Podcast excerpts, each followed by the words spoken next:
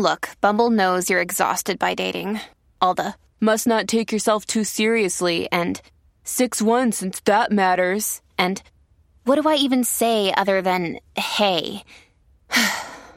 well, that's why they're introducing an all new Bumble with exciting features to make compatibility easier, starting the chat better, and dating safer. They've changed, so you don't have to. Download the new Bumble now.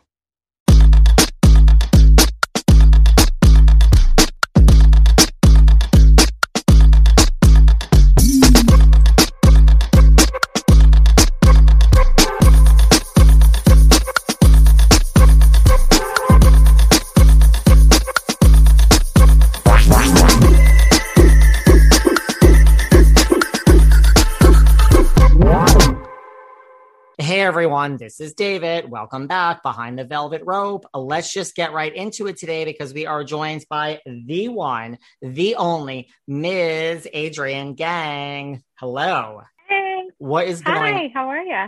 What's going on with you today? And where are you? I don't even know where you are in the world. well, that makes two of us most of the time. Um, currently, I am in Tampa. Um, my husband and I just bought a house like North Tampa in a place called Odessa. So I'm actually home for the first time in a while, which is really nice. That is nice. What are you getting ready to go on another charter or what have you been up Yep. to? Um, I just finished six and a half weeks, almost. Well, it was in total about an eight week trip because I had to leave for provision and all that good stuff. Um, but that was about eight weeks. So I just got off of that last week. So it's really nice to be able to be home for a hot minute before I go on my next trip back to the Bahamas. I'll tell you what, I was really concerned last year uh, when we did the first lock, like the big lockdown, that my industry was going to completely change and that people were going to stop traveling as much just because of the restrictions and everything else. Turns out the opposite is true. I've been gone almost eight months this year on trips. It's insane how busy I have been. And I freelance as a chef, so I only do trips when guests are on board. So I don't like sit at the shipyard while work is getting done or anything like that. But it's been mental. I mean, it's it's almost an ideal way to vacation now because you're isolated on the boat. You don't have to worry about mingling with people at a resort if you don't want to. You you have a chef on board, so you don't have to worry about going out to eat if you don't want to. So the isolation is kind of perfect for what's happening in the world right now. So Is- it's been wild. Is that how it works? Like the charter guests come on and then they can get off, but the crew doesn't? Well, I mean, the crew can get off. Sometimes I have to get off to go to the grocery store or to go up to the dock office or whatever. But for the most part, they've made it pretty effortless for us to just kind of stay self contained. And for the first couple months, that's exactly what happened. Things are starting to open up now in the Bahamas. I was just there for about eight weeks, and you have to test for COVID before you go there so that they even let you in. And then once you get there, you have to test five days later just to make sure you haven't like gotten it in the process of getting there. And then once that happens, everybody's pretty cool about it. So you still wear masks to go into grocery stores and to go into indoor spaces, but for the most part, it's it's pretty casual now down in the Bahamas, which is awesome. Wow. So below deck season one, 2013. There you were, Chief Stew. How before we get into all the current stuff we need to talk about, what how did you get involved with this show way back when? Because like, you know, it wasn't a thing. It was the first season ever. Like, how did you hear about this? How'd you get involved? Tell me everything. So I actually got involved with the project four years before my season even aired. Um, one of the the creator of the show, Rebecca Taylor Henning, um, was on vacation with her husband, who's also in the industry. Um, they were on vacation down in St. Martin, and they ran into a girlfriend of mine who was out celebrating with her crew after a charter, as we have seen and approached my friend and said, you know, I have this idea to do this reality show about yachting. I used to work on yachts when I was younger. What do you think? And my girlfriend said, I think it's a great idea. I want nothing to do with it. Call my friend Adrienne. So from that point to the point where we actually started filming, it was about two and a half, almost three years. And then it took them a year and a half to edit my show.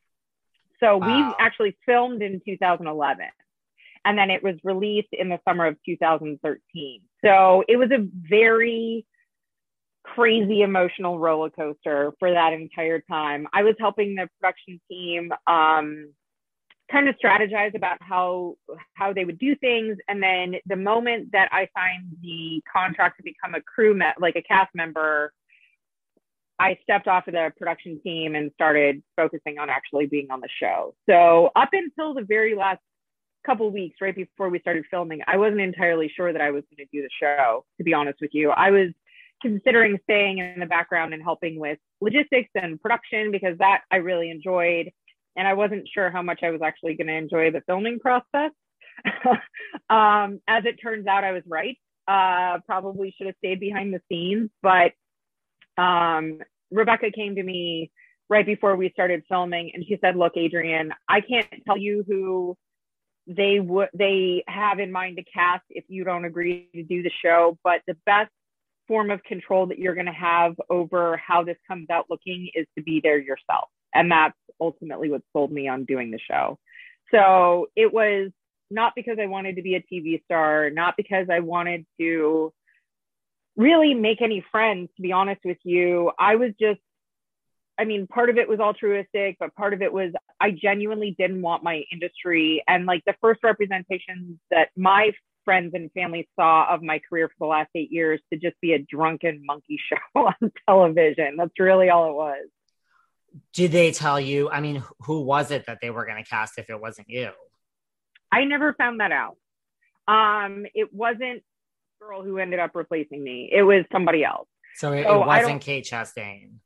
No, no, it wasn't. It was somebody else because at that point the show, the the buzz around the show wasn't big enough for many people to have known about it. So I really don't know who it would have been. Because at that point, they weren't doing like Facebook blitzes to try to do casting like they do now. Now it's obviously much more acceptable than it was then. Um, they were reaching out to people individually. They were going through Instagram accounts and they were looking at people who were in the industry and just reaching out to them directly. So I, I still to this day don't know who it would have been, but I did it. So there's that. Were you a fan of reality TV before this, or like not at all, or did you watch anything?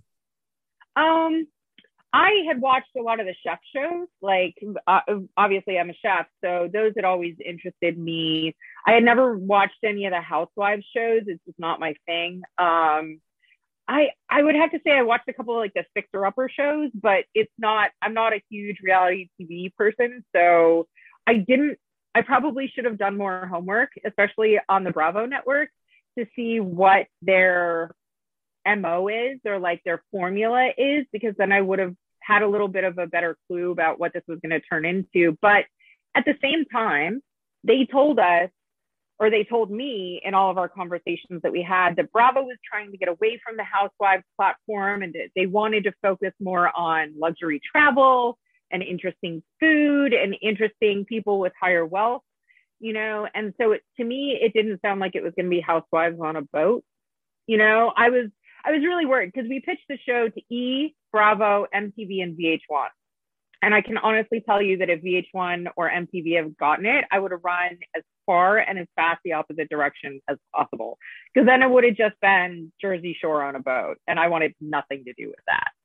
So Yes, I think it could have been that. When did you realize, like, did, or did you realize during the filming process, like, okay, as to you say, this might be Housewives on a boat, like this might be some drama that we're going to edit in here, or could you not tell it all through the filming process? Um, I I started to clue in once we started doing the one-on-one interviews. Um, for what it's worth, they told me before the season even started that I was going to be the bitch everybody loved to hate. Like that was my part of the formula. I don't know what they told everybody else or if they even told everybody else because I had the opportunity more than the rest of my cast to ask a lot of questions because I was in some of those production meetings prior to filming. So I was curious and I asked a lot of questions and they ended up telling me, you know, we in your role as the boss of the interior of these other girls, you're going to be the bitch everybody loves to hate. And they kind of intimated to me that that's not a bad thing because the bitch always comes back. And I was like, okay, whatever. Like, I'm not coming on the show to make a ton of friends. I genuinely want to make the job look good. Turns out the rest of them had a different idea. So there's that. What but, was, what about Captain Lee? What was it like working with Captain Lee?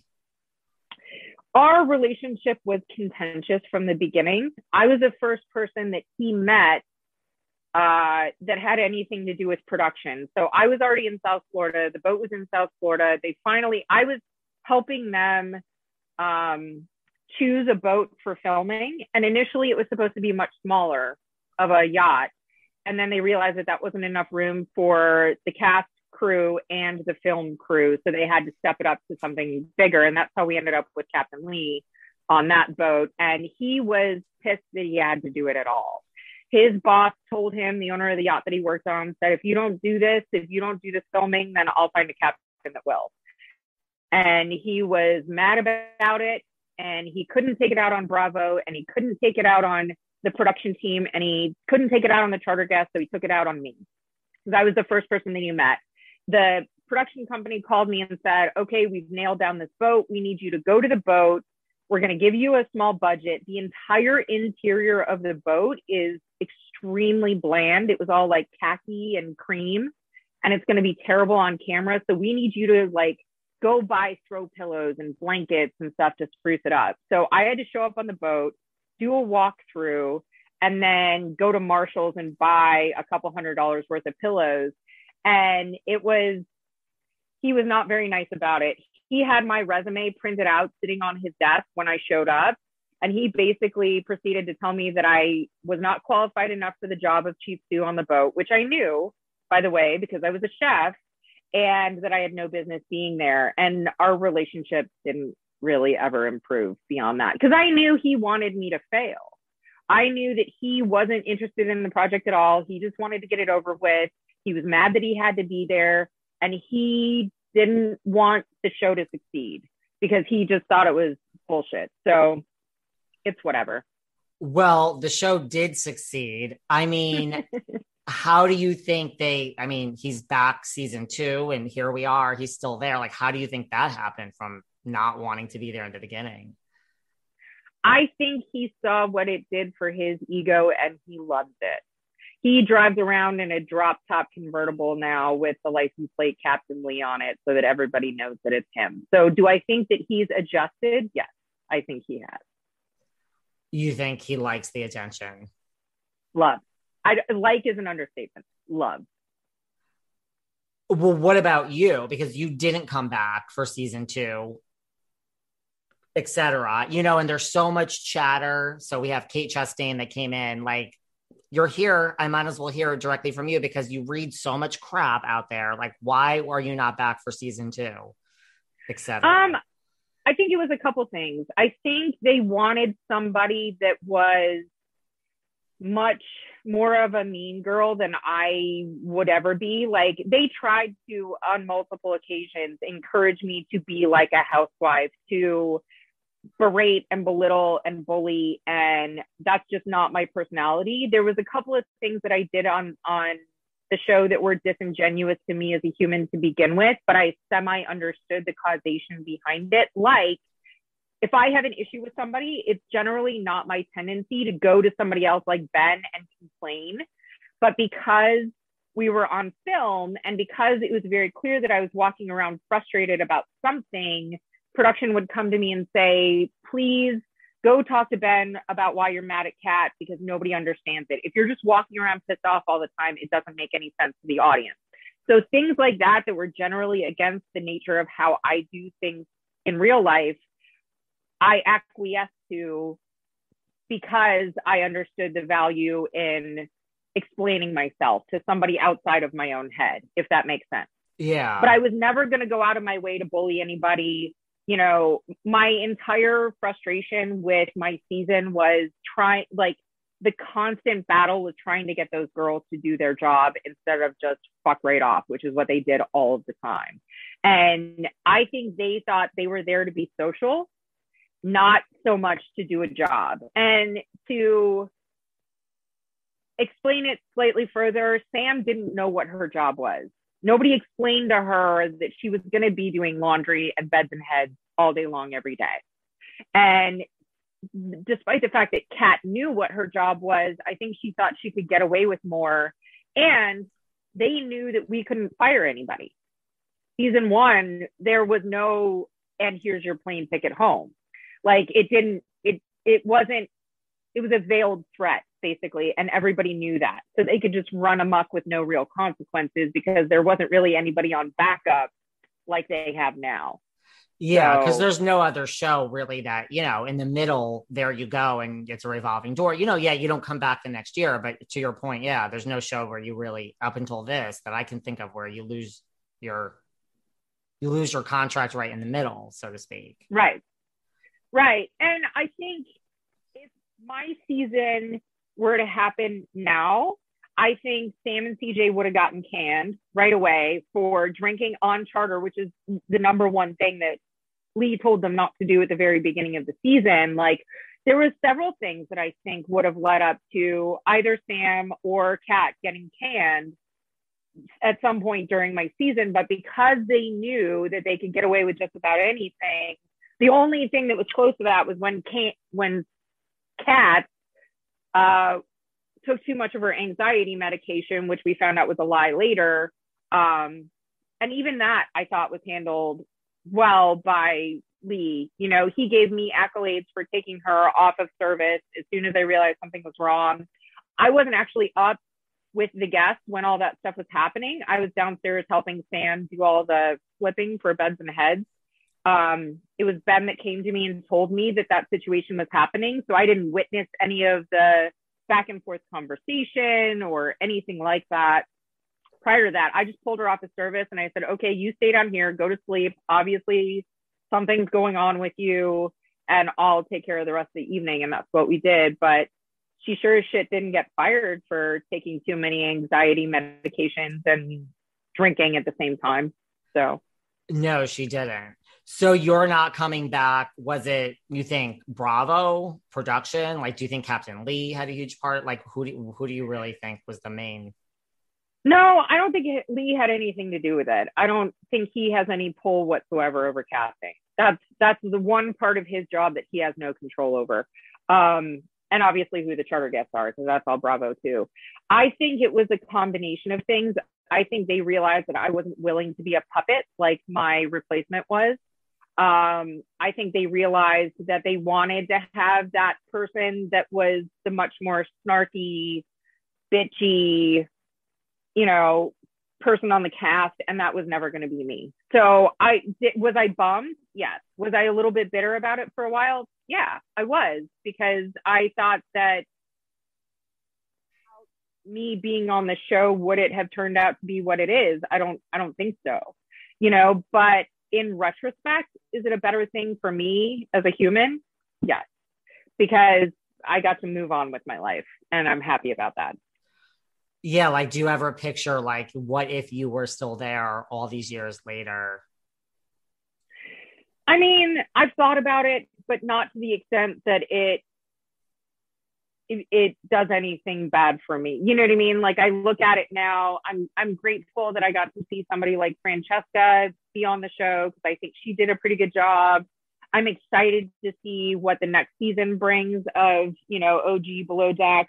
But I'm proud of the fact that I put a lot of hard work into it from the beginning and I now follow it as a fan with a little bit more knowledge than everybody else does which is what makes it fun for me because I know a lot of the stuff inherently that's going on in the background that a lot of other people don't have the experience to know about. So it's fun. Now I watch it as a fan like everybody else.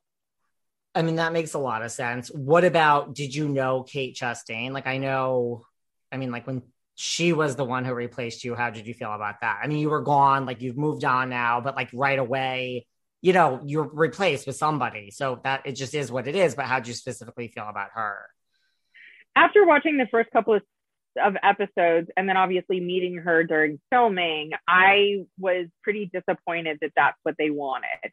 It made me feel better as a human to know that that's what they were looking for and that that wasn't me because I would hate to be that person in real life. You know what I mean? But like that's inherently who she is. And that's she's always wanted to be a housewife. Like she's had the grand dream in her mind to be that for a very long time. Good on her. She did it. But I'm grateful that if that's what they wanted, that it wasn't me. If that makes right. sense. Yeah, it does. It's like when like I talked to a lot of actresses and they're like, well, I didn't get the part, but then I there's a huge movie I see who got the part. They're like, we're not even remotely similar. I get it. So I guess right, if they replaced you with a carbon copy of you, that would be a whole different story. That would have been yeah, that would have been hurtful. But seeing what they ended up with after me, I'm good. I'm good. Well, Kate got what she wanted. I mean, she has Bravo chat room now, although she stepped away from that. She's a producer on it. I mean, I don't know if that show is coming back, but nothing like that ever, you know, you never go there of like, you know, I mean, again, I don't know the money she makes. Like, you never went there of like, I could have made a certain amount of money or had like a show on Bravo and like not been on this, like going on these charters or no, nothing like that. And I don't mean any no, disrespect. But- I just always like to get into people's heads. No, I mean it, it, it has done amazing things for my career in actual yachting because I'm still in yachting and I have had an amazing networking ability because of the show. And because I represented myself well, I have the respect of a lot of people in my industry and that's massive. That's that's a big thing for me. And I think that without that show element I wouldn't have been put in touch with or become connected with all of these amazing people in the yachting industry, people that I absolutely adore and love. And I, it's just because of that that it was a catalyst for me ending up where I am, being a respected member of my community, being a part of a lot of different things, doing a lot of different charity functions and and some really amazing projects that without the show being a part of my story would not have happened. And so I'm grateful for that. Um, still yachting, still doing it to this day, still busy as ever. It's it's been an amazing ride. Uh, again, below deck is a small part of my professional story, but it's been it's had a huge impact, and I'm grateful for that. What about the opposite? Like, do you see people who are on below deck, like either you know on the in- exterior or interior, where like they don't represent themselves well, they get sent home? Like, does that carry over you know, in real life, like, w- have you ever gotten like a resume of someone like underneath you or like other, you know, out in general where they're like, I'm not hiring this person because I've seen them during one season of Below Deck? Perfect example of that is Kat from my season. Um, she contacted me after she filmed season two and she couldn't get a job because everybody saw her behavior and no one would hire her. And so she contacted me. I'm sure I was her very last leg of hope in uh, getting employed. And I hired her to work on a 130 foot boat that I was running. And we actually spent an entire summer together up north where she's from, um, tripping around, doing Martha's Vineyard and all that fun stuff. And then at the very end of the summer, we got into an argument about select size paper towels. I'm not even kidding you. And she walked off the boat and we never spoke again after that. It was it was pretty messy, and it was right at the tail end of the season. She could have hung on for another handful of days. The boss happened to be on board when it happened, like, and she's just a hot mess. And she didn't return to yachting after that. Maybe she did another couple of trips, but she completely left yachting very shortly after that because she just didn't didn't do herself any favors on the show. Interesting. What about like how are like do you know Captain Sandy, Captain Glenn? Like, do you ever run into them? And like how are all three captains, if you know, like respected in the industry? Like what do people in the real industry feel about these three? Um, there's a lot of people in the yachting industry that don't have a lot of love for Lee. Um, he has done that to himself. Um, through there's a couple people that really do love him because he does some of their charity events and i understand exactly why because it's a big draw but there's many more people in the yachting industry that are not fans of his and he has created that own situation for himself. Sandy on the other hand has always been an advocate. She's gone to washington d.c to do like lobbying and le- legislation on behalf of the yachting industry. Somebody told me last week that just in the state of florida alone the yachting industry created $1.9 billion worth of income for the state of Florida. wow. just for the business that we do in Florida. It's insane how much money the yachting industry, especially in Florida, makes. And um, so we have a lot of lobbying power and a lot of uh, legislation power there. So I know Sandy's gone to DC to lobby for different things for the yachting industry. Uh, Glenn is just an amazing guy, and I haven't heard a single bad word about him ever. I've chatted with him. Um, he, I, we've never met in person, unfortunately, because he's still in Europe. But he's just a damn decent dude, and I love him. He's he's just he's a good one. I mean, he seems like a really nice guy. What about why has Captain Lee like? Will you say like he's done it to himself and like people? What is it like? What is it about him that people have negative thoughts about in the yachting industry? I think it's ego. I think I think it's pretty ego driven. That's most of the things, most of the feedback that I get. I mean, I don't I don't have anything to do with him anymore. I don't I haven't spoken to him or seen him in a very long time, and I'm grateful for that.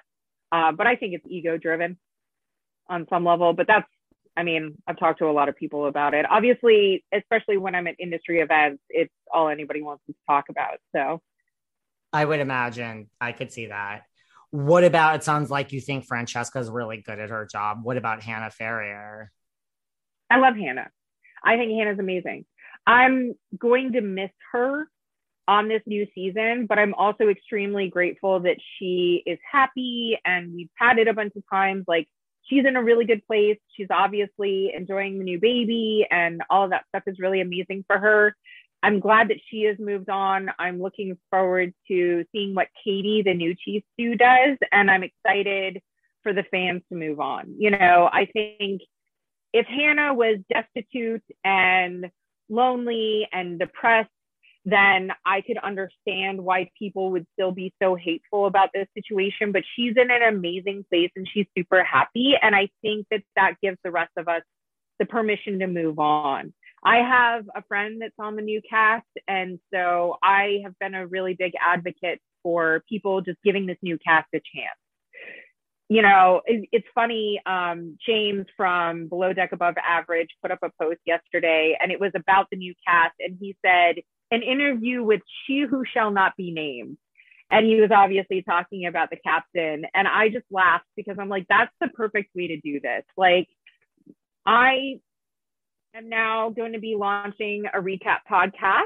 Um, very excited about that. And we plan to just not talk about the two cast members that we're not fans of.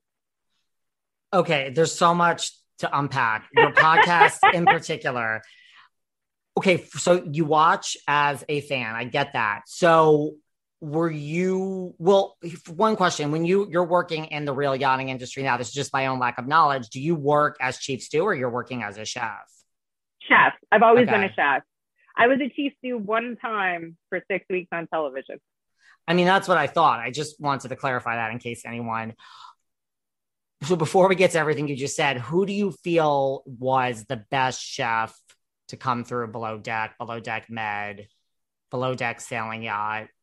We have a lot of. So, who would I want to work with all the time? Kiko. Who do I think skill wise was the best chef? Ben, hands down.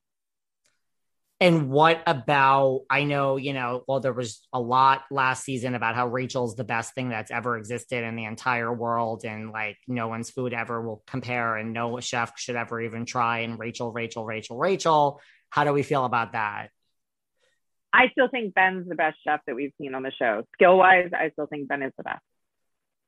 Wait, I have another question. Is there something that interferes with your happiness or is preventing you from achieving your goals?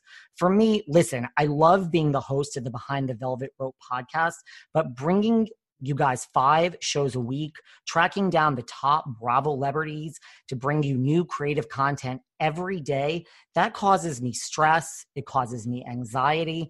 I'm not even going to get into the lack of sleep or lack of a relationship. So I needed somewhere to turn. And for me, I turned to BetterHelp.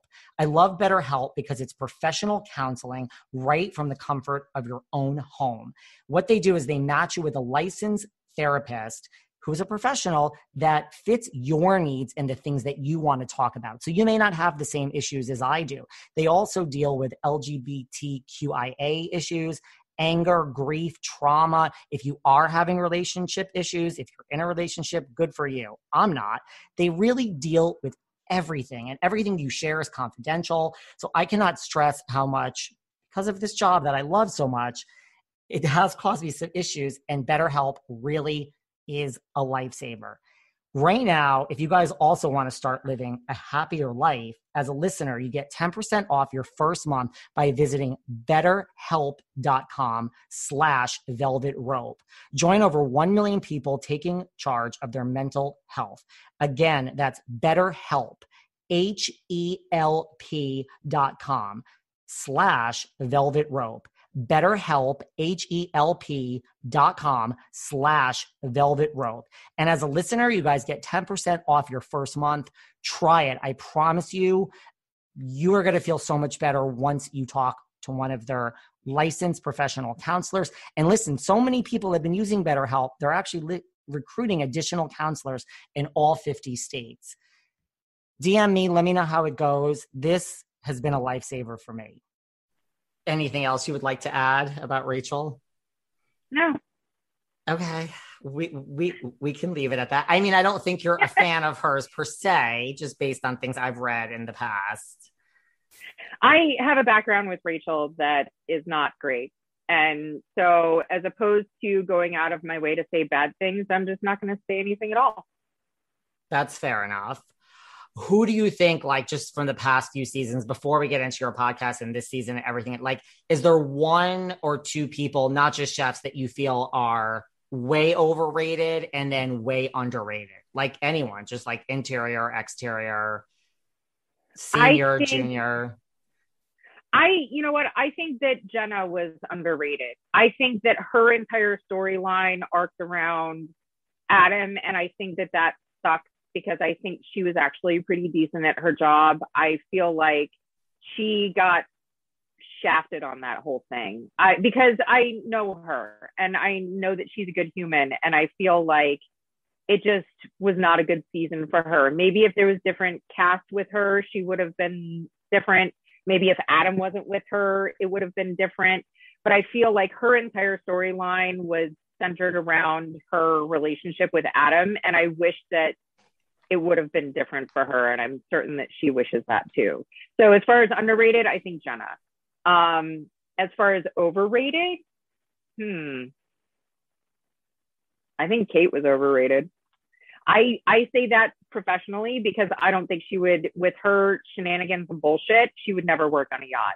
I don't think that I think it's good TV and I understand why, but 90% of that shit that she pulled would never fly with guests. Like we had enough of our own internal drama below deck on my season, like with the crew, but that never translated to a guest experience. We never one time had a guest complain that one of us looked unhappy or was not treating them with any kind of friendly demeanor. Never, not one time did we have a guest complain they didn't have any idea what was going on with our cast until they saw the show air. And to me, despite the fact that we had our own internal conflicts, that means that we, to me, we were successful at our job because we maintained a level of decorum with the guests that made them feel like everything was perfect. And that's what we wanted. And I cannot say that for my replacement. I, I feel like the way that she demeaned people, the way that she chastised people, the way that she even made the guests uncomfortable would never really fly on a professional yacht. And that so, makes sense for all the money people are paying. Like they don't care. Take your drama elsewhere. Yeah. Like this is not our problem. It's not our trip. It's not our vacation. It's about them. And so you do as little as possible to deter them from having a good time. And I feel like she made utterly no effort to do that. Yeah, she made some pretty tablescapes and she did some fun theme parties because they had a budget for that and I didn't. But you know, at the end of the day, when you've got guests complaining that you look like you have a wretched, you know, resting bitch face, that's not what I want to wake up to with my cappuccino in the morning, you know, and that's not how you're supposed to do it when you do work on boats. If you ran in, and then we are going to talk about this season or last season too. If you ran into Kate right now when this podcast was over, what would you say? You came face to face with her in the local Starbucks. Nothing. I don't. I don't have anything to say. I mean, I don't. I don't wish her any ill will. I'm. I've had plenty of you know vitriol sent in my direction from her, but I don't care enough about her to go out of my way to say anything. I just, I don't. The wait is over. That's right. Season five of The Kardashians is here. Just when you thought life couldn't get any faster, they're punching it into overdrive. Kris, Courtney, Kim, Khloé, Kendall, and Kylie are back and continue to defy expectations in all their endeavors. So get ready to go behind the glitz and glamour of the most iconic family on television. The all new season of The Kardashians premieres May 23rd, streaming on Hulu. This summer, the world must answer one question Why has no one made a popsicle that gets you high yet? That's right, it's summer, and it's time for you to get your hands on America's new favorite product, Danksicles.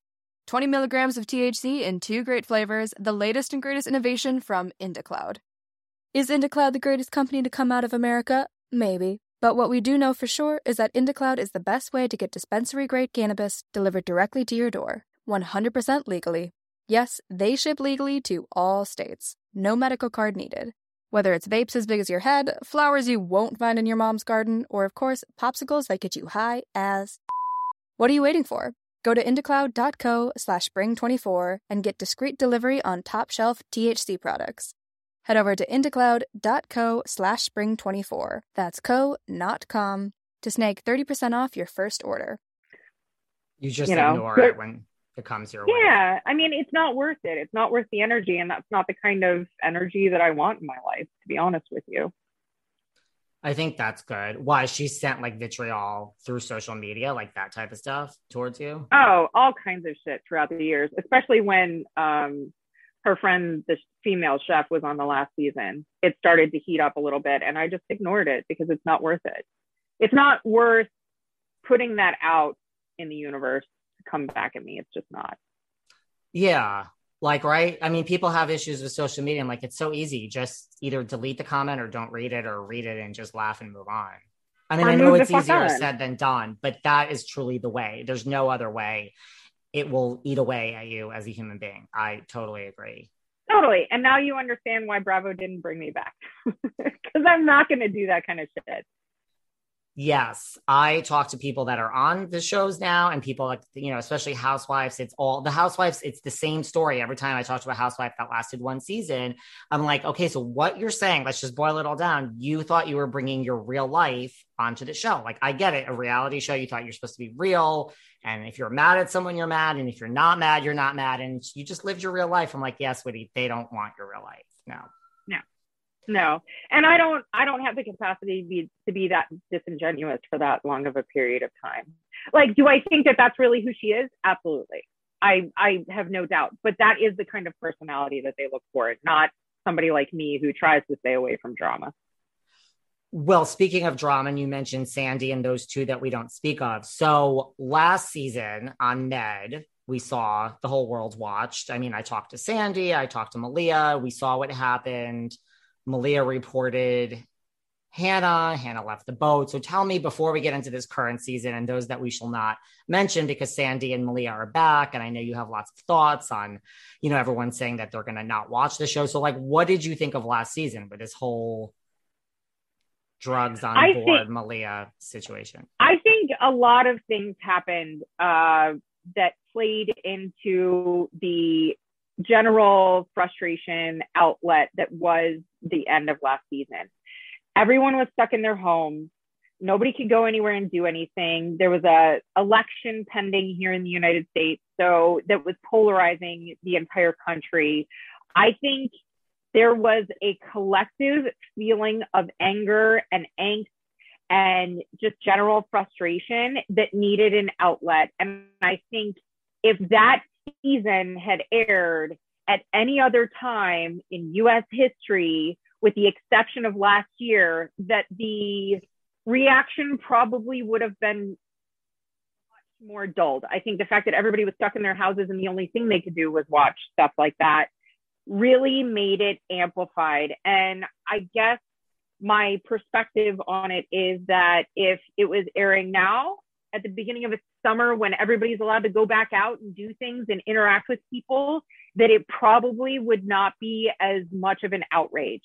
That as angry as I was, because I was about the way that that whole thing went down with Hannah, I don't think that it would have been all anybody was talking about. And I feel like people are attaching the tail end of what happened on that show to all of the negativity that happened right before the election and during the middle of lockdowns and coronavirus ruining everything.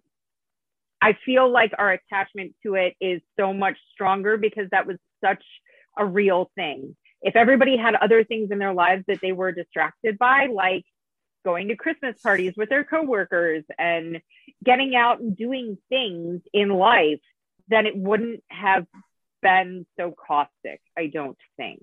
That doesn't mean it wasn't egregious and that doesn't mean it didn't piss me off, but I think it would have been much more dulled by distraction than it was, if that makes sense.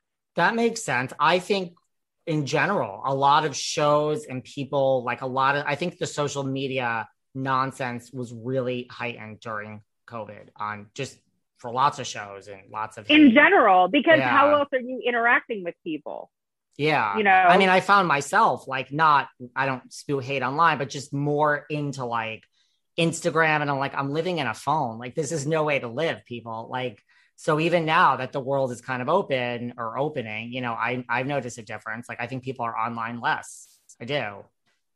Yeah, absolutely. And I think that that's going to play into this next season of Below Deck Med coming out too. Like I said, now that things are open and people are allowed to go outside and not have to wear masks everywhere you go, at least in the state of Florida anyway.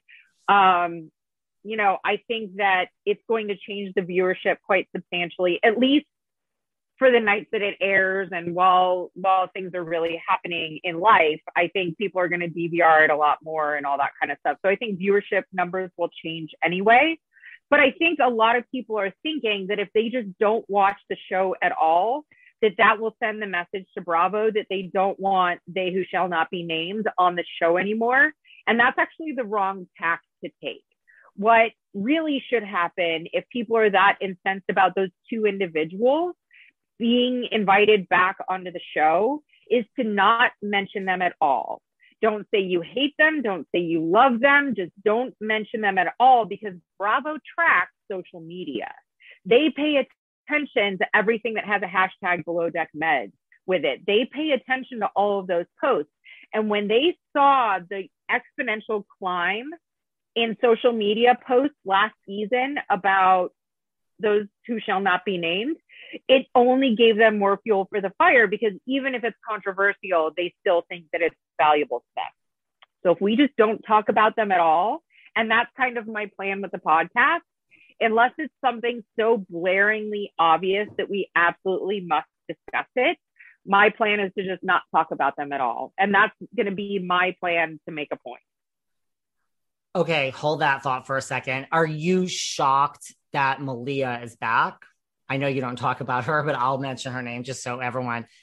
Are you shocked? No, or because of I, what you just said, like all the social media and it climbed and it got her kind of there? Like you're saying, I mean, the people kind of got her here.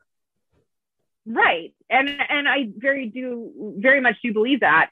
I think two things happened. They casted the show for the season that's going to start airing before the last season finished airing. So none of the kids that are brand new on this cast had any idea how that season ended. So their season ended in that season ended airing in November, I think, November, December, and they started filming in September. So there was no way that the kids, people are like, well, they just didn't have to go on the show then if they knew that Sandy and Malia were going to be there. And that's not possible. First of all, they're not told who the other cast members are before they arrive. And second to that, they had no idea what was going to happen with Hannah before they got there. So even if they personally objected to it, I they wouldn't have known about it until much later because it had already it hadn't finished airing yet. So it's, not entirely fair to blame the new cast for showing up for a once in a lifetime opportunity and turning it down because of the two returning cast members. Like that's just nonsensical. If you think about it from the perspective of a 24 year old kid who has the opportunity to be on television for the first time and maybe the only time in their whole lives, are they going to turn it down even even if they knew what the outcome of Hannah's season was? Yeah, Doesn't make no, sense. no, and it's not. I agree. It's not fair to hold them to that.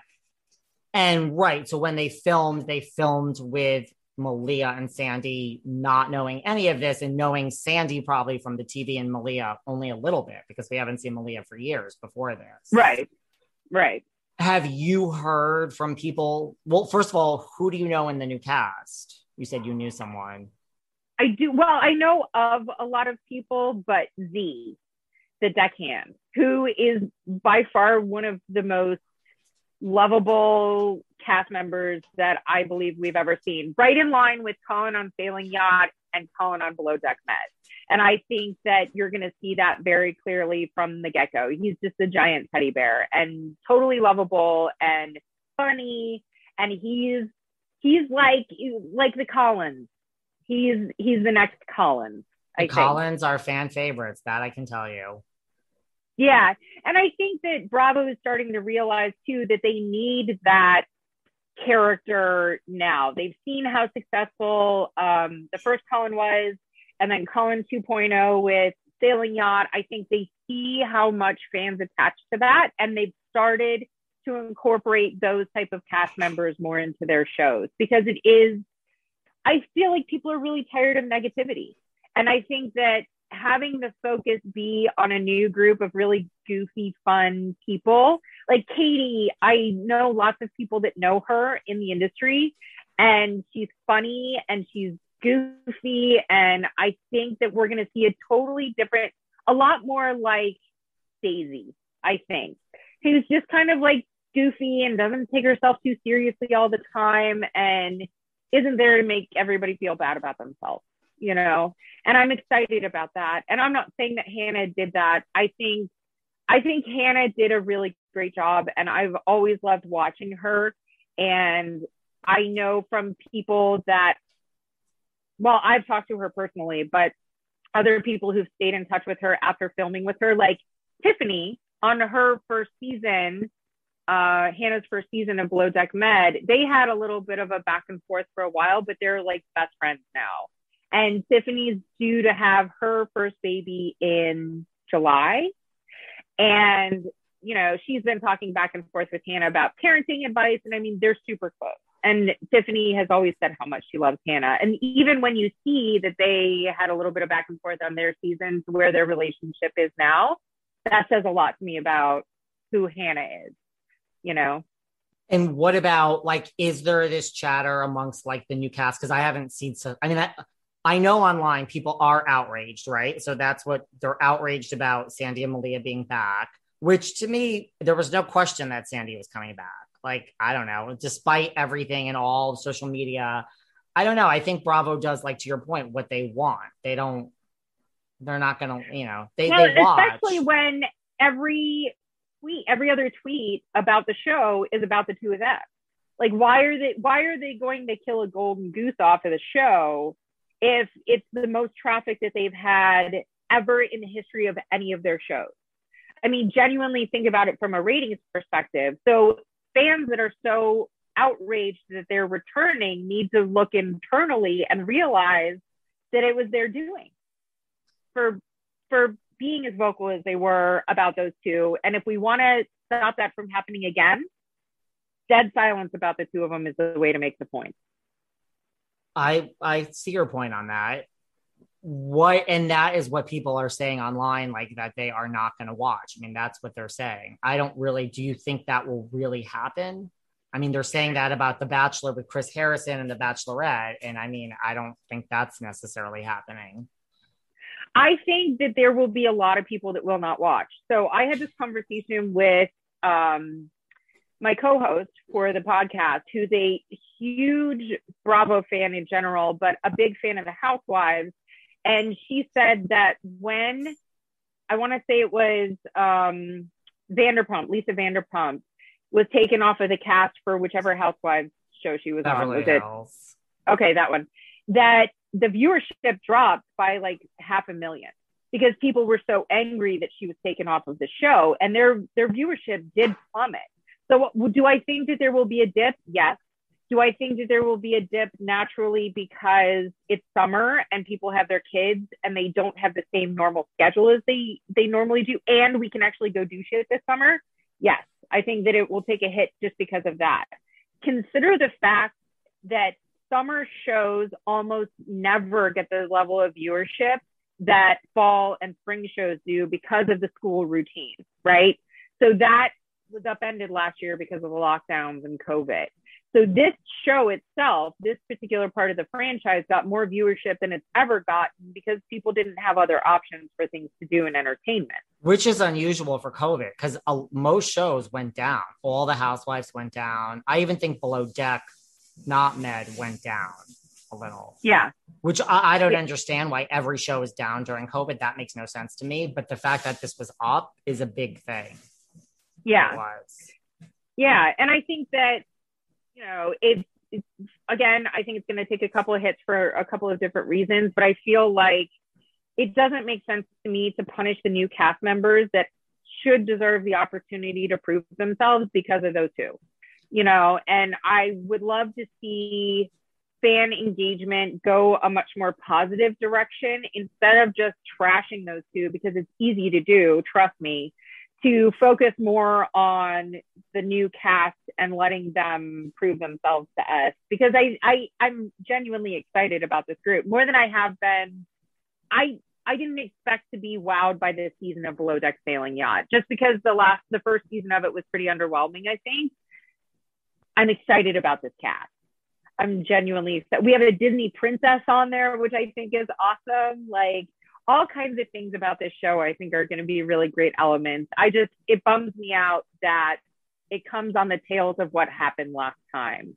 Again, yeah. Hannah has moved on. I think the rest of us have permission to move on. And let's all collectively turn this into a positive experience and watch a new cast that doesn't necessarily have to be tainted by what's already there. Does that make sense? Yeah, that makes a lot of sense. And I mean, it's not fair. It's their moment. And like, are the new cast, I mean, the one you know, or anyone else, like, have you heard anything like where they're upset? Like, not that they're on the show, but they're like, oh, I never would have done this if I knew it was like Malia and Sandy. Mind you, that's easy to say now that you've already done it. You know, like I do think everyone still would have done it if they knew, because how could you pass this off if this really is forget about being on TV and like your followers and being an influencer. Like, yeah, it could get you jobs in the industry. It helps if you go totally. and present yourself well. Totally. And I, I don't think any of them would have stepped away from it. No, it doesn't make sense to me that they would. And even from the conversations that I've had, I don't think it would have changed much of anything because I believe it will be interesting to see what this captain does without Hannah as a foil it'll be interesting to see now that there isn't an arch nemesis what that looks like. I think it'll be a totally different ball game. I don't know. At the end of the day, I don't think that Sandy is a terrible human. Um, I think she does and says some really dumb shit, and I wish that she would not do that because it makes it harder to root for her at all. I, on the other hand, don't feel the same way about the bosun. I I know her personally and have worked with her, and I don't have any respect for her. And I I understand why people feel the way that they do, but that doesn't mean that it should translate to the entire rest of the cast that hasn't even been given a chance yet. How many charters have you been on with her, the bosun, who you don't want to mention? uh, I did a two week charter with her. So it was a freelance gig for me and it was very last minute. And it was right as the promos for her show were dropping. So it was right as everybody was finding out that she was on the show. And it it was a testament to what a self-absorbed ladder climber she was. I mean, it's like the yeah. same theme, what I'm hearing between what you're saying, Captain Lee, Kate, and now Malia. Like they all love this. Like you saw a change in Malia, like when these promos were coming out, like she loves the fame. Uh huh. Yeah. Yeah. And I think that especially when, look, I don't see that being a problem when you're a housewife. I feel like it's a problem when you run a job, when you are in a leadership role that requires teamwork. I feel like it's a completely different story, you know. And I, I yes, I think that Sandy did some, it made some poor judgment calls. I don't see her doing it out of malice the same way that I've seen others do it. And so I think that, and yes, she plays favorites, which which I also disagree with. But again, I don't, I don't think she intentionally goes out of her way to be hurtful or to harm other people for the benefit of herself. I have seen others do it, you know, and I think that that's the difference. That I'm not saying that I'm going to cheerlead for her. I I can't bring myself to do that necessarily. I'm just going to let it play out and see what happens do you think two things? Do you think, to your point, Malia and reporting these, reporting Hannah, do you think that was like general concern and like you broke maritime law according to Sandy and Malia? Or do you think it was like, holy shit, this is my moment? This could be something. I, the, the latter. I think she's just an opportunistic bitch. Like I, I, yeah, no, there's no other way to put that. I think it was an opportunity and she saw it and she did it. And it sucks. And it sucks for Hannah and it sucks for the viewers that were attached to Hannah.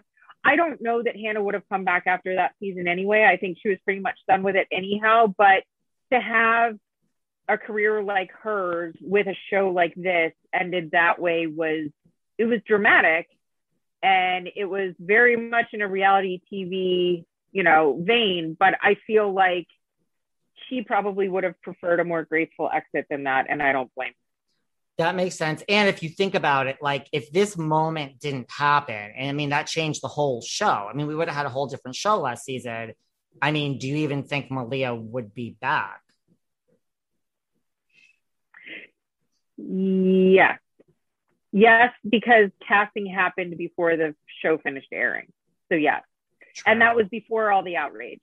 So yes i think they i think they were still trying to run on the platform of female empowerment and full you know female leadership on the boat and all the rest of that happy horseshit which obviously very clearly backfired on them.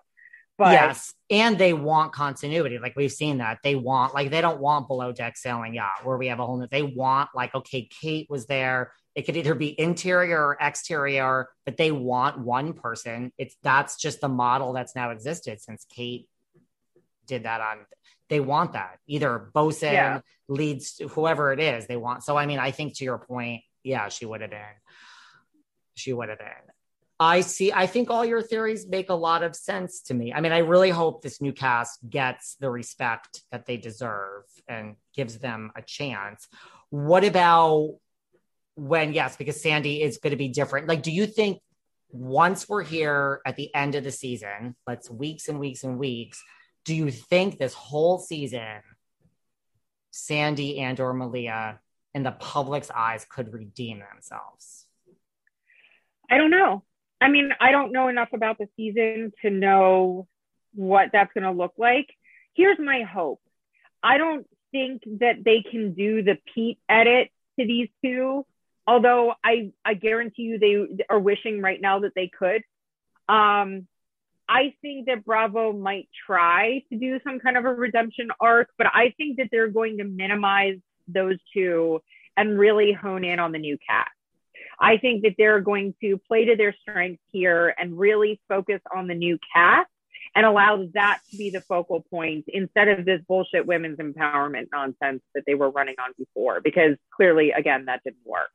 Um, I think that they're they have really no choice. Bravo really has no choice, with the exception of probably some of the promotional material and obvious parts of the filming where they do the tip meetings and so the captain has to be there and the bosun has to be you know or the the pre-trip planning where the bosun has to be there and the chief stew has to be there and the captain has to be there. I think with the exception of those moments where it's clutch that all those people are in the same room together, I think we're going to see a lot less of those two. And I think that's intentional because there's an obvious guttural reaction to the fact that they were even brought back in the first place. I just I don't think a lot of people understand the timeline of how that went down last year. You know. Yeah, and it's always like that. It's always like the next season is either cast and or filmed but pretty much before I mean as the one is airing. So it's always It's just the way that timing works out. Yeah. Yeah, yeah. Which is unfortunate because I feel like there has been cast members that, especially towards the end of their season, really started to garner a lot of favoritism that weren't brought back because Bravo didn't know it until after the season had fully aired. You know, yeah, so like an Alex I, Radcliffe. He's he's kind of a fan favorite. People love. I mean, I've Alex is like I don't know when I've had like the nicest guy. Like, there's no edge. There's no jockeying for totally. fame. I'm and sure he, he, enjoys his position in the public eye, and I'm sure it helps him with girls and lots of other things. But he doesn't have an agenda like people like that. You know, it's pure. No, and he's he fits into that column with the Collins and Z, who I yeah. think is going to be another one of those. Like Alex is very much one of those people. And when you said underrated cast members, I I genuinely should have thought of him because he is very much one of those people who I think was totally underrated, who definitely could have been brought back as a fan favorite and should have. And yeah. um, hopefully, if we start to if the fan base starts to promote the positive parts about the people that they see and the attributes that they want to return, that that will change the tide on this, pun intended. You know, that it will, that will shift things from that just vitriol and outrage. And, you know, again, every single time one of their two names pops up in a tweet, that populates on a on a computer screen for Bravo and they cheer openly. You know what I mean? Like that's the kind of shit that they want. And I feel like if we go the opposite direction with it, it's going to change the way that these shows are put together. And I would be happy for that. What about you? Is that why you decided to start your tell me why you decided to start your podcast now? Is it because of this or just in general? Um I feel like I've been watching the show enough to be able to have a commentary. And the way that this whole thing went down with the podcast was kind of a natural progression. I had done a couple of interviews with my co host through another podcast situation. And we started a friendship out of that. And we have built this amazing communication where basically every Tuesday we call and bullshit with each other on the phone about episodes because we don't find that the podcasts that exist right now really align with the way that we see and hear things and the way that we feel about things. And neither one of us are big into making fun of people or kicking them when they're down. I feel like a lot of the other podcasts do that kind of thing where it's almost like third degree bullying. You know, it's like yeah. after the fact, but but that's not how I want to operate and that's not what how she feels either.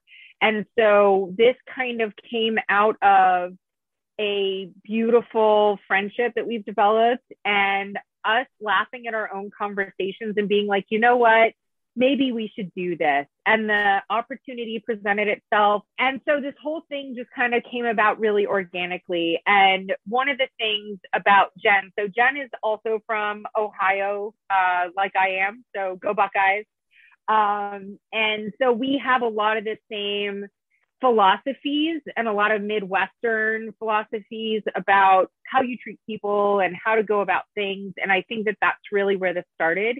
And on top of that, she basically has an elephant brain for like every thing that has happened on every single episode of the show. She's been watching it wow. since my season and she's a super fan. And so our conversations naturally are really interesting. She reminds me of things I forget about. And then she asks me questions like industry questions, like why do they drop the anchor that way? I don't understand because I don't work on boats and that's not my job. Yeah. And so I have the opportunity to explain to her, and by way of explaining to her, explain to the fan base why we do what we do and how we do it. Because I don't, I feel like in the first season or two, they tried to go through some of those things, but now they just expect everybody to know everything all the time. And that's not necessarily fair. Sense like if she has an elephant brain, it can remember everything that's ever happened, which I wish I had one of those. I, I don't. I mean, and you worked in the industry and were on the show. I mean, it's kind of like a home run. And I do agree with you. I mean, that's why I don't do a recap podcast because I feel, yes, almost every recap podcast out there. I don't know. It's like people are, it's, I find them not natural. I find most of the people are snarky and bitchy. And it's like you're trying too hard to be fabulous and funny. And like, unless you're a comedian, like there's one or two podcasts that are run by comedians, I don't find any of that interesting personally. I find it like, I, too thirsty trying to like make your mark and have like a witty thing. I think the same thing about online social bullying. Everyone has a comment and you're just comments are ridiculous. Like they're so mean. You're just trying for like a moment of like brilliant Attention. and it's not. Yeah, it's yeah. all it just all fails. I, I, find. So I think you're right. Like I don't think those recap podcasts that are trying to be snarky or bitchy or fun and everything is criticized. So like what I mean, I don't know. Like why are you sitting around for an hour talking about how awful things are it's not right. brilliant. It's not like a brilliant analysis, like, wow, I saw something I never saw. I mean, that's just me. I mean, I have no time for most of them. Well, and same. I think, you know, both of us realized that I think those hour long podcasts really become tedious after a while. And so we have made it a point to make ours really brief. Ours is going to focus on maybe the top three or four interesting things that happen in the um, in the episodes. And to be honest with you, some of them are themes, some of them are one thing. Like we've already been practicing with the show that's going on right now and like talking about the crash and how the boat crash happened and what that looked like and was there anything that we could have done to prevent it kind of thing and like going through because that was such a big thing leading up through the season that we knew about and then a handful of other things like the interwoven relationships that we see playing out and how things are starting to kind of funnel down to the end of this show. So we've already started practicing to kind of like get into a groove. And so when we start this next season with Below Deck Med, I think we'll have our formula pretty well down. But being able to add in her super fan knowledge, my industry knowledge, and then make it pretty concise. And like I said, not focusing on kicking people when they're down. We're still going to judge people for their words and actions because that's what it's there for. But not making fun of people for things they cannot change, you know, physical appearance or any of that kind of shit. Because I can't, I can't stand that stuff. I don't. It's so insane. It. I like it's literally. I mean, I usually respond to all haters. People don't really. I mean, lots of people hate me, but it's mostly on my guests they will literally say things about, you know, they hate the gas, but they'll comment on physical. And I will literally respond like, is that a nice thing to say? That's literally, I will copy and paste that. I'm like, is like, in what world are you sitting there and it goes to criticizing this person's looks that you've never in your life met, nor will and meet? Probably never will. Yeah. Right. Now I just, you know, I mean, they're on TV, but that's, I mean, it's the looks thing is very strange to me too, like out of nowhere. Well, it's, and, and making fun of somebody's sexuality or making, you right. know what I mean? There's a lot of elements to that that are unchangeable characteristics about people that I feel like it's really not, that's not a part of the reason why you're supposed to be watching the show is to judge them outside of that particular situation. And I feel like the Bugsy hate, I didn't understand the Bugsy hate about her hair ties and her, you know, costumery or attire or whatever. Like, I never really understood it. If that's her and that's how she feels that she wants to look, then leave her the fuck alone. Just scroll on. Like, you have the yeah. ability to do that. Just move on if you have a problem with it. I don't see the point in chastising her for it. Let her leave her alone. You know? I was gonna say, like, I love see, I love authentic people. I don't care if you're vile, I don't care what you I don't care whatever you are, just be it. And I have a high threshold for all different types of like insanity. I mean, I'm a Gemini also, that helps. But like, as long as you're, it's when you're not being authentic and you are into the fame or you're trying or you say one thing and I'm like, I don't believe you. Like you love, listen, admit that you love the fame. Admit it. I'm okay with that. Like just it's when you try to act like, oh, like honey, you love it. So just admit it and yeah. like play into it. So yeah, Bugsy to me, I mean, I've chatted with her on here, is very authentically her. Yeah. So and I and I can appreciate that about her. I don't I don't have any ill will towards Bugsy. I, I you know I don't know all the back and forth that happened with her and Hannah, but I don't harbor any any ill will there. Um, I'm glad that they got somebody else to be the chief stew because I feel like there was probably just going to be too much baggage attached to that. And like talk about a trifecta of taking the show down. If people were angry about the other two, and then if they brought Bugsy back too, thinking that you know she had something to do with that whole thing, like it, it would have just been much more of a mess. It would have been too much. But yeah, our recap show is going to be brief. It's going to be informational. Um, I there's a lot of shows that I feel like go through every single scene of the show. We don't need to recreate it. You have already watched it.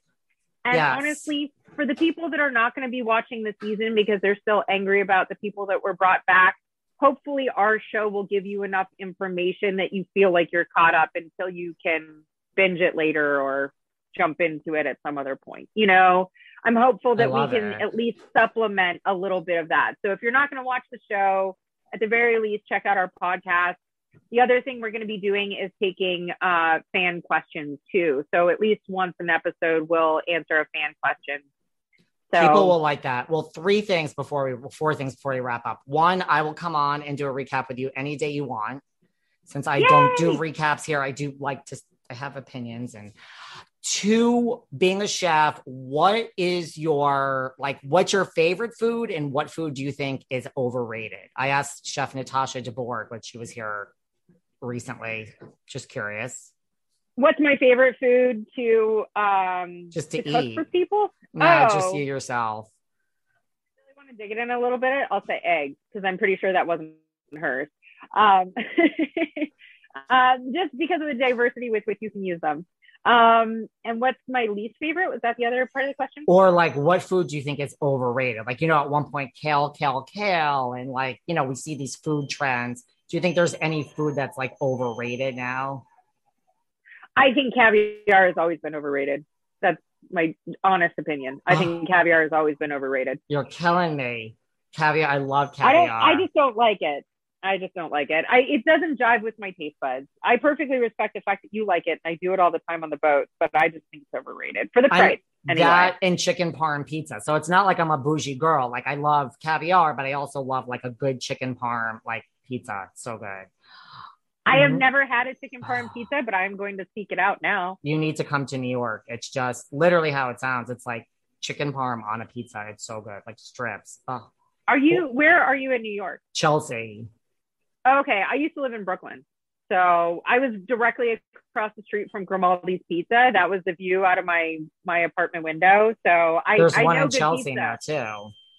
There's one in Chelsea. Oh, it's awesome. good what about have you ever had like who is the most famous or some famous people that you've had on a charter or have you um well i had i had ramona on my on the boat that i was working on this summer it was right after she finished filming whatever season they're on season 158 i don't know i don't okay, know what season they're on way to bury the lead okay back back up now for five seconds Okay, so Ramona was on your charter with who? Like, tell me about this. And how was um, she? Let's was, be honest here.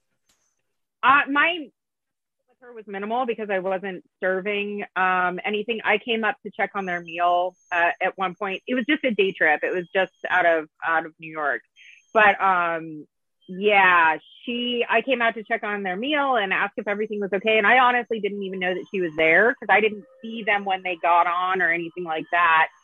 And she at one point asked me, like, I asked everybody how their meal was and checked on everybody. And then she said, Yeah, I'll take a Diet Coke. And I was like, Okay, I'll get the stewardess for that because that's not my job.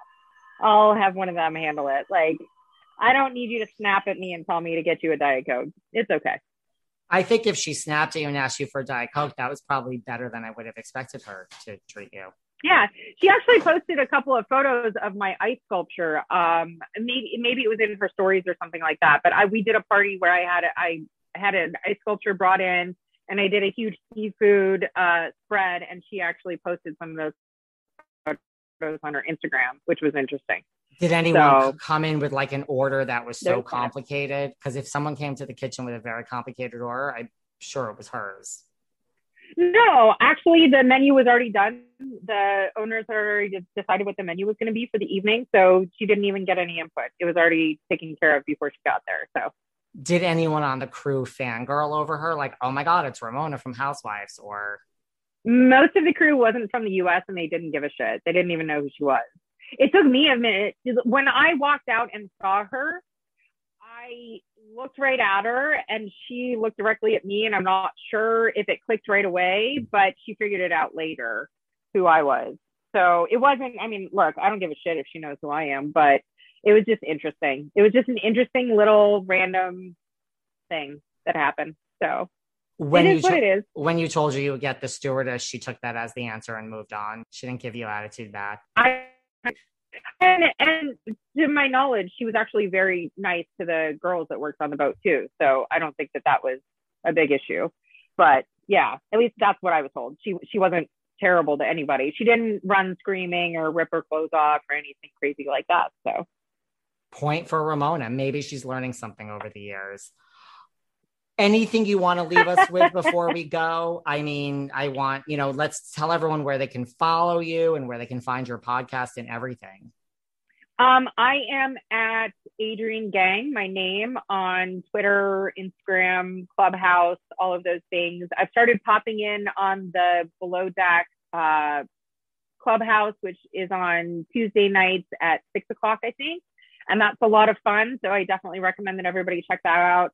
Um, I am going to be doing a Instagram takeover on the Below Deck Above Average um, uh, Instagram account. So that'll be a lot of fun. James is amazing, and I'm super excited to do that. I've never done one before, so I apologize in advance if I screw it up. We um, love James. And our podcast yes. is now. Love James, James is great. And um, I'm doing a series of interviews with Cheat Sheet with Gina Ragusa. She's awesome as well. And then I'm doing something with Monsters and Critics here pretty shortly. Uh, and then our podcast is Gangplank Report that will be coming out probably on Wednesdays after the show airs. So we might have an episode that comes out before Below Deck Med does, which I'm super excited about. But yeah, it'll be it'll be a weekly podcast, probably about 20 minutes, plus a couple bonus interviews. Looking forward to getting you on there, David, so that you can give us some of your opinions too. I think that'll be say. a lot of fun. And you'll come back, like you know, like as the season progresses, and we'll see if you feel oh, totally. the same, and we'll talk about all the new people too.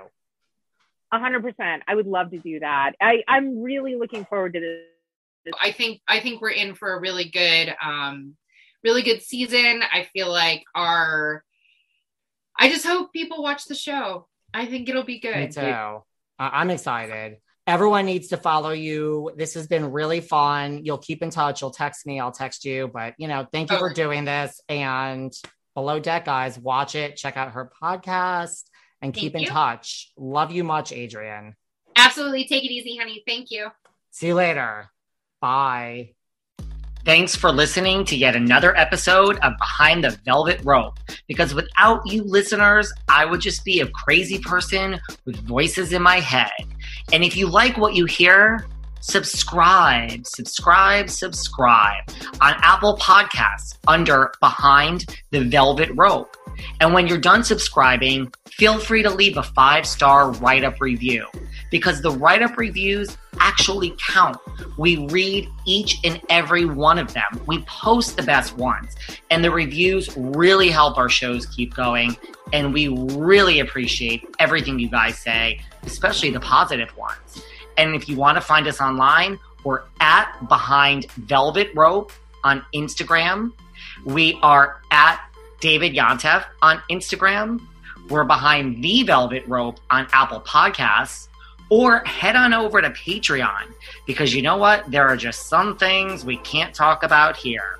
So for our bonus episodes, go to Patreon and type in Behind the Velvet Rope. And if you still aren't sick of me and you want more David, go to Cameo and book me on Cameo. And you can ask me anything there. I'll answer whatever you want. And I have a bargain basement price of $10. Thank you guys. See you soon.